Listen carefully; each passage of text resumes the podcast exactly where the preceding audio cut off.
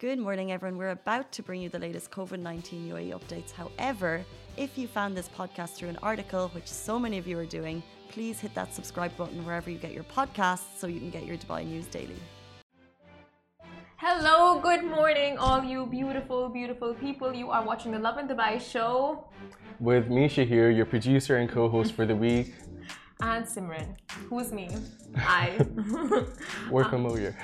okay, uh, but before we start our bickering, let's just take you through the top trending stories for today. So, uh, happy Onam. So, uh, Dubai Royal wished happy Onam to Dubai based Keralites, And Virgin Radio host Mazz Hakim shares a personal story that still uh, that shows the reality of Afghans today. And the UAE Attorney General releases an updated list of penalties and uh, for breaking the COVID 19 rules and regulations. And other than that, we'll be in conversation with the ever inspiring Bibin Baldev Raj. But firstly, a major, major happy belated birthday to Casey! Happy birthday, Casey! We miss you so much. I hope you're having a great time in Ireland. We see and stalk you every single day. We just like are hoping you come back and hope you had the best birthday ever. Take it away. We want to thank you for being inspirational. We want to thank you for being a source of courage. I don't know and that light and uh, positivity. The way you've taught us and guided us through our journeys, it's unbelievable. Um, you most the light at the end of the tunnel. but most importantly, I'd personally like to thank you for showing me that you can indeed have versatility when it comes to turtlenecks. Uh, and also, you've taught me everything from dance to writing. Just you're such a force, and We miss you, Casey. we miss you. That's what we're trying to say. I'm wishing you a very, very happy birthday. What? What? Nothing. I just said, uh, Oh. Audi misses you too. Aw. yeah. Aw. Anyways, Uh, but what would you gift Casey? If, if, if you had to, if you Have could. you- Like, if, if price was no object. have you seen the new Tesla bots? Ah, would you gift her one of those? Yes, but I'll also fear for the um, Westworld of it all. You know, have you seen Westworld? No, the movie? The well, the TV show now, but yeah, there's a movie too. I'll gift her one of those, but I am afraid of the outcome. I don't necessarily trust robots. I don't trust my Amazon Alexa, so I'm not sure how I'd feel about the robots. Also, the robots. Uh, I don't know if you guys have seen the pictures. It's like this slender, weird. Like it, it's got a really good figure, and it's shaped like a man. but uh, and it, and it does all the home chores. So it's designed to be like a caretaker Hold for the home. Yeah, basically the um these Tesla bots are made for the purpose of efficiency, and it was some like they quoted it to be something like to get rid of the mundane tasks that you do. Like the way Elon Musk just talks about things is hilarious to me. He was like, "This is for the boring stuff. This is what this robot does." so I find that funny. I mean, uh, you, if you have those robo vacuums, push them to a side because now we have The Tesla bots. Tesla bots, actual human-looking bots. I mean, if if you guys have children around and you guys get one of this, I mean, I'm sure it's gonna be really pricey. So if you can afford it, I'm sure you can afford your child's ther- therapy as well. So you know, I just two in one. right? Maybe you can. There's a therapy functionality in it. imagine that Elon Musk. scaring the child, then providing therapy and I want, counseling. a, I want a percentage on that, Elon Musk. I know you're listening. Anyways, moving on to our first story. Moving on to our first story. Uh, Dubai Royal wishes happy Onam to Dubai-based Keralites. Now, this weekend, Indian expats from the state of Kerala in Dubai celebrated one of the biggest festivals, Onam, and people from various communities and religions joined in the vibrant festivities. Now, I'm sure you guys saw it all over your social media. People were dressed up yesterday. They were out for lunch and dinners with their family. It was like, oh, what's going on? So here's the lowdown. And the beauty of being in Dubai is the diversity and the openness of its expat to, uh, of its expats to celebrate and accept diversity of all kinds. And speaking of which, a member of the royal family extended her greetings for the Indian festival by wishing those celebrating a happy Onam. Now, Sheikha Mariam bint Mohammed bin Rashid Al Maktoum, daughter of the ruler of Dubai, shared a picture on her Instagram stories of a traditional floral carpet known as the Pookalam, along with the uh, greeting Happy Onam.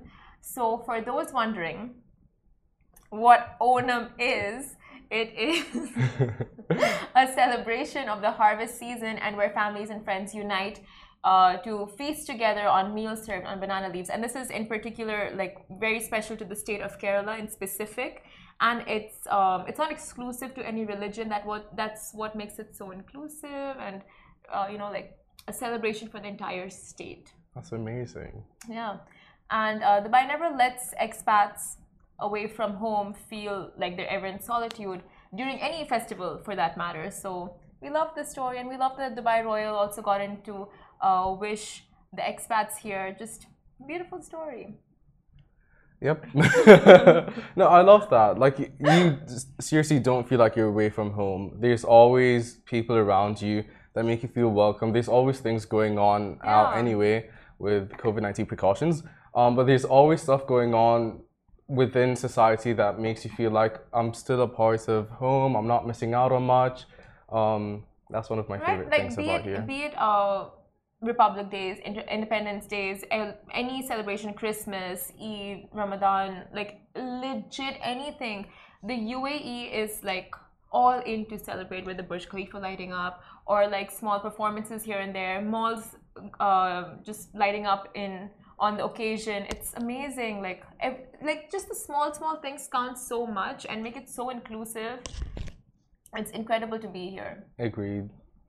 Um, moving on to our second story, the UAE Attorney General released an updated list of fines and penalties for um, breaking the COVID 19 rules. The U, um, Dr. Hamad Saif Al Shamsi, sorry, I need that, has issued an updated list um, in hopes to hinder the spread of the coronavirus.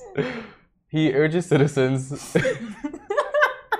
He urges citizens in the country to abide by the following measures and precautions and be aware and mindful of the larger society and public areas. There are 22 articles included in the list of updates, and there's a lot of big numbers that nobody wants to be paying. So please be aware of your actions and make sure you're taking the necessary precautions for you, your family, and the people around you.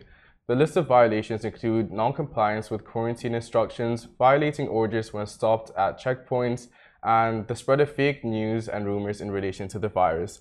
And that last one I think is very important um, because do you have a family group chat? You yeah, siblings, yeah. mom and dad. Um, do your parents send anything and everything that they see? Oh yeah, definitely. I think this is so important. My dad, I think since a vaccine was found, he sent three different articles saying the vaccine is this or that, and I'm like, please stop. Like, obviously he doesn't think to fact check, he doesn't read realize this fake news. Um, but obviously, someone's actually composing these articles and going through great lengths just to produce something fictional. And my dad's not going to necessarily be aware of that. So we keep talking to him about A, not sending 5,000 different broadcasts a day, mm-hmm. and B, being aware of what he's spreading because not everyone's to be aware about fact checking. Exactly. So. Yeah.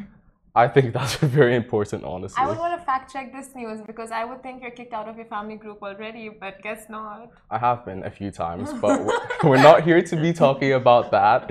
Me and my family issues are separate note. No, now it's public. we, we're one. We share with you guys so you can share back with us, right? but do you guys have the same issue where your parents literally send anything and everything?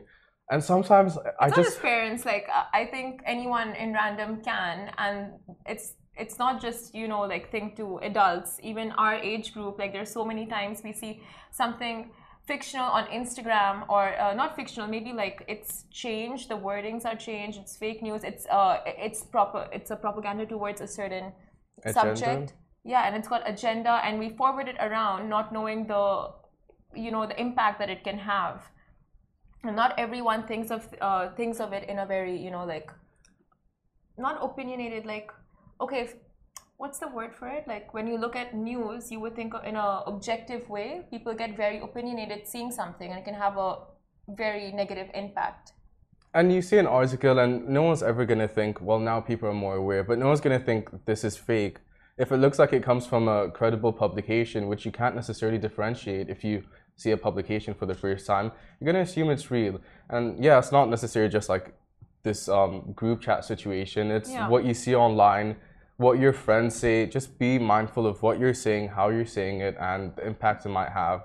Um, yeah, I and, think. The, and the best part about the UAE is that any news or any update that comes out, it's all there on government sites. So if there is something that's new and you're not sure if it's true or not, you can always follow up within uh, with the government sites like uh, NCEMA, uh, MOHAP, um, WAM News, and all of that. They give all the official updates, and there you will know for a fact if it's legit or not.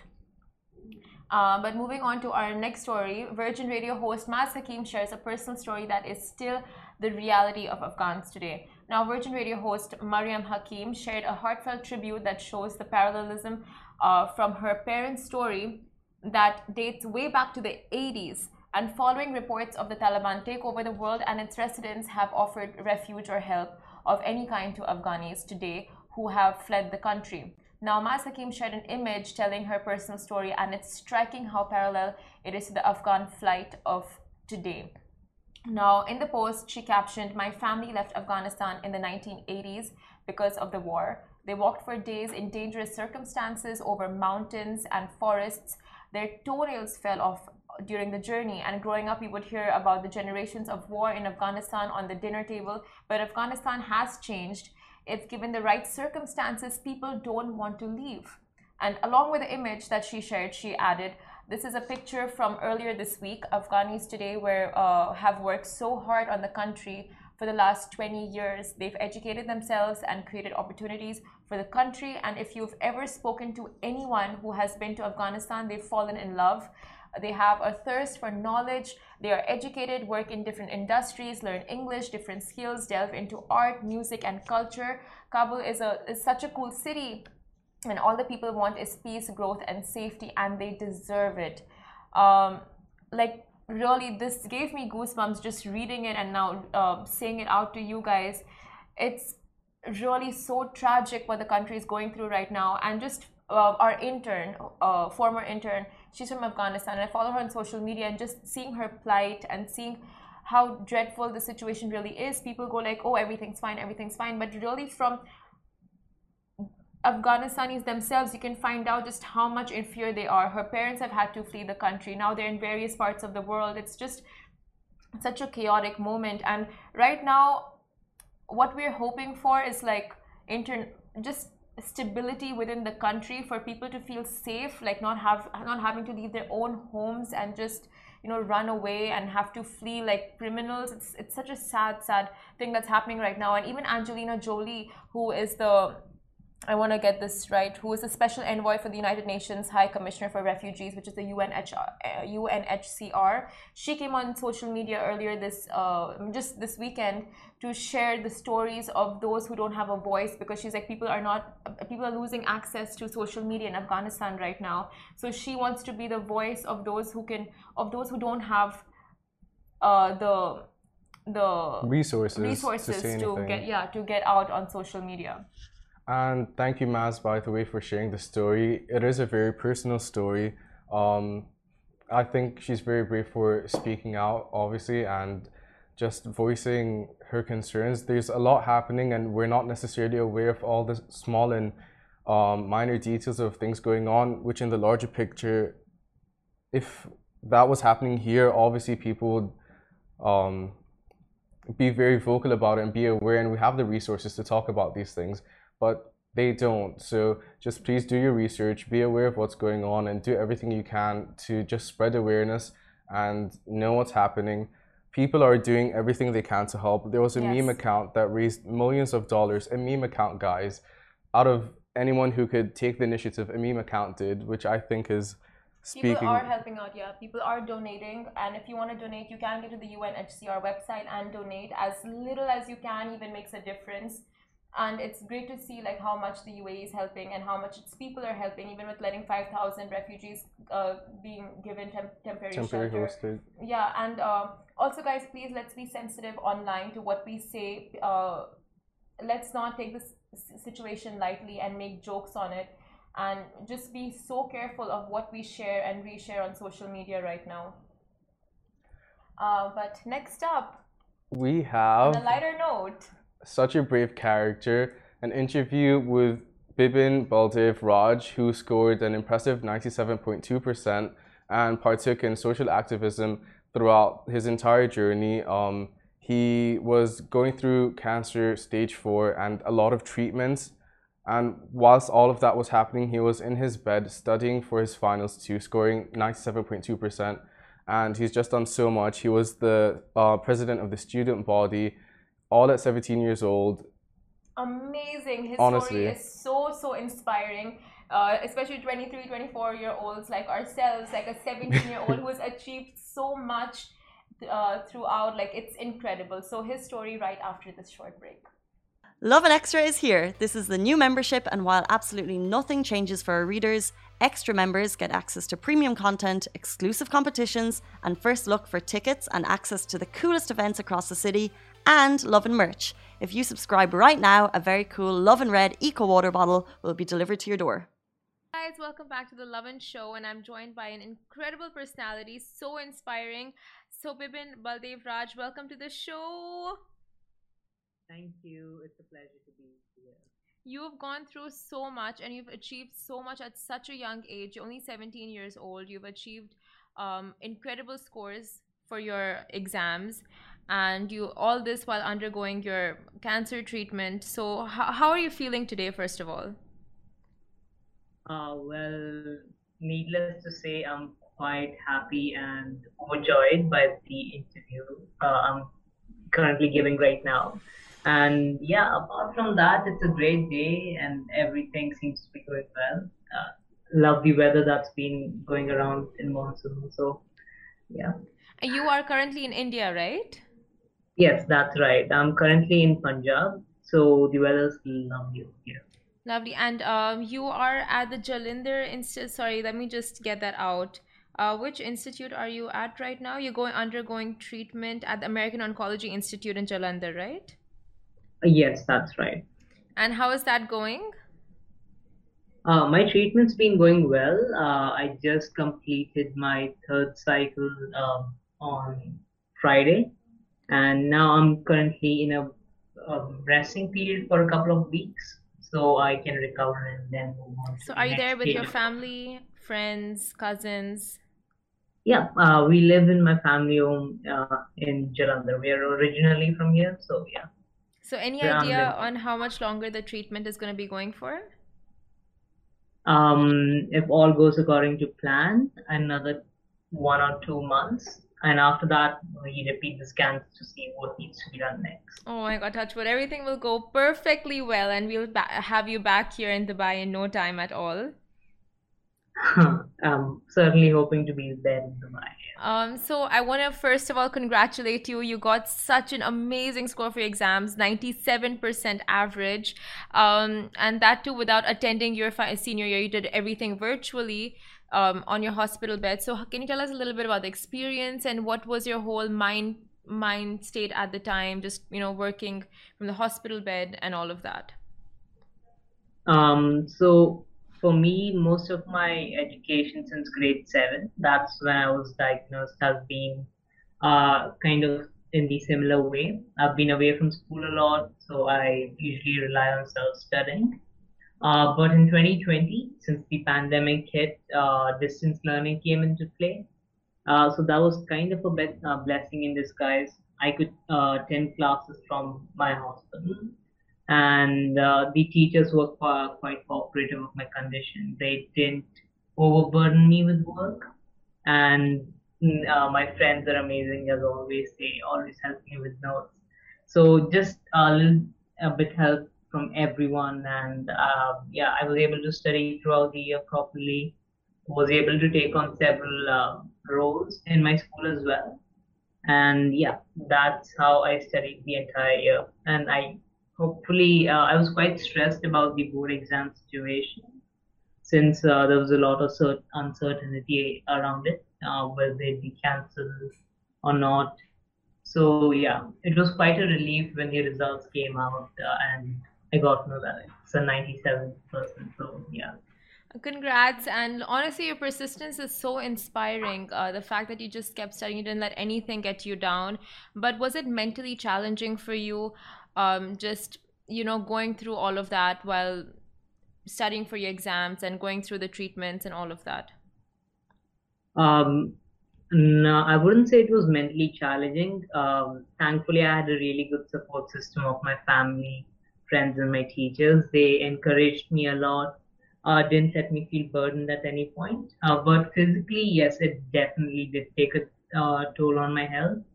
Um, I did miss out on a lot of classes, even though they were online. So yes, um, I would say it was really physically quite draining, and yeah, that was a quite challenging part. But mentally, I had a good support system. So, um, anyone in your place would, you know, wonder why me at such a young age? I have so much to give. So, what made you come out of that mindset and go like, you know what, all this doesn't matter. I just want to focus on what I'm doing, and I'm gonna keep doing what I'm doing. What gave you that mindset? Was it the support of your family again?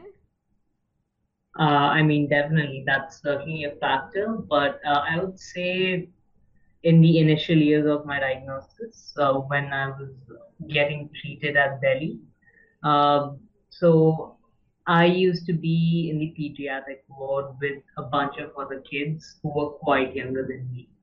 Uh, naturally, since I was new to this treatment, I didn't quite go in with um, an optimistic mood, or I was always cranky about it.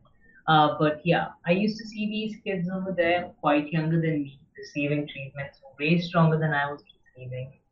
And they took it on like it was nothing, always smiling and always uh, happy, uh, just mingling with everyone. And those kids kind of inspired me to keep going. Like, if they can do that at such a young age, why can't I? That's what And you are going. inspiring to all of us. Like honestly, I just got goosebumps hearing that. That was so sweet. Um, and you mentioned you want to be a lawyer. So have you thought of which field of you uh, which field you want to get into? Criminal law or, you know, have you thought of it?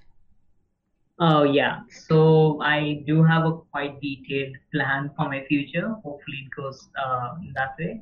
So, yeah, now uh, I will be applying to a couple of universities in uh, for the fall intake of 2022.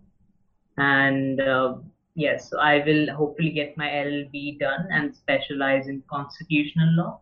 Oh, nice. Uh, yeah. So after constitutional law, I hope to work in public office for a couple of years and then maybe hold a public office position, get into politics, because I think that's a very uh, efficient and the best way to reach out to people um, and help them out. Now, if po So politics doesn't work out for you, do you have any other, do you have a plan B, plan C for your career? uh, I always have law to fall back on. Uh, always been a quite avid debater and an advocate for law. So if constitutional law doesn't work out, I will uh, fall back to human rights law. Yeah. Amazing, amazing. So ambitious. Um, and you've also started a uh, co-founded a charity organization, which is an uh, NGO, which is called Umeed, which means hope. So can you tell me a little bit about that and what what it does and what it focuses on? Uh, sure. So uh, we founded Umeed uh, back in 2013. Uh, it's been eight years since it's been running.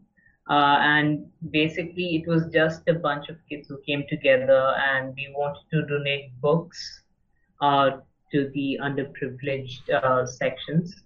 But later we realized what we were doing, and today our mandate basically is empowering education in uh, low income, uh, low economically developed countries. So for that, we work with Dubai Cares and we work with a lot of organizations like that to fund education and raise awareness about it. So yeah, that's um, much about me. So how old were you when you co-founded this? I think I was uh, nine or ten, I'm not sure. Oh my God. Like, do you realize how incredible that is?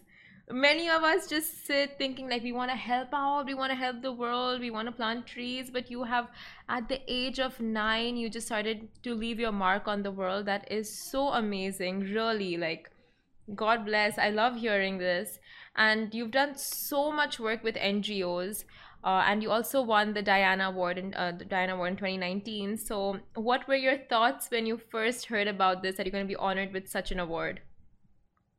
Uh, well, uh, to be honest, we won uh, we won the Diana Award for another non-profit I work with, the Smile Guild, and we weren't expecting it at all because uh, it's literally one of the highest honor a young person can receive for their humanitarian efforts and we really didn't think, okay, we could get that. But um, I think it was the first of July. That's when they announced it, and we saw our name on the roll of honors, and we were receiving phone calls from our principals, our supervisors, our friends. Uh, me and my co-founders, we were just sitting there uh, trying to let it all sink in. We were quite amazed. Honestly, we couldn't believe that we won. It was such a great thing. Uh, but yeah, winning the award motivated us to continue doing our work, and now we've even grown much bigger than we were before. We really need more people like you in this world, like so inspiring. And what what were your parents' reactions when they heard of this? When they heard their little son has achieved so much and getting the Diana Award at such a young age? What what went through them? Um, honestly, uh, at first my parents um, didn't quite know what the Diana Award was, uh, and uh, it's only after I explained what uh, the Diana Award uh, entails and what's value. Uh, I mean, I think the next week itself they bought me an iPhone as a gift.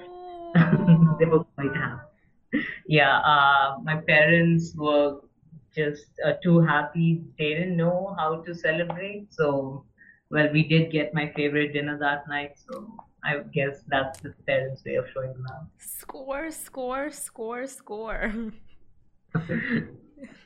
Just winning in life, getting the award, getting the iPhone, getting the food. I mean, of course, you deserve so much more. I'm making it sound like, you know, this guy is just winning in life, which you are, of course. Uh, but during your treatment, you had the uh, the drive in you to continue your work with NGOs. But why was it so important to you to continue doing that even when you were going through so much yourself? Um, so there's something I fundamentally believe in as a tenet of my life. Um, so I believe that everyone around you is a version of what you could have been. Everyone is a different version of what you are. Uh, some are better off with the choices they made or the circumstances they were born into. And some need your help being the best versions of themselves. And if you can help them be the best versions of themselves, that's the noblest thing you can do. Uh, so I think if I'm in a fortunate enough position to be satisfied with what I have and happy with what I live with currently, I, it's my duty and kind of I owe it to the society to help them live the same way I do. Really, with amazing work that you do, you have the blessing of the people, the blessings of the people. And thank you so much for speaking with us. It was lovely. And anytime you're down in Dubai, it would be amazing to have you down in the studio with us. Uh, so we can meet you in person and our audience can see you on uh, live in the studio. That'll be pretty epic, no? Sure thing. I'll be coming down to Dubai soon, so hopefully we get to meet each other. Yes, for sure. We would love to have you, and thank you so much once again. Guys, that is a wrap for the Lovin Daily. We are back same time, same place every weekday morning, and of course, don't miss the Lovin Show every Tuesday, where I chat with Dubai personalities. Don't forget to hit that subscribe button and have a great day.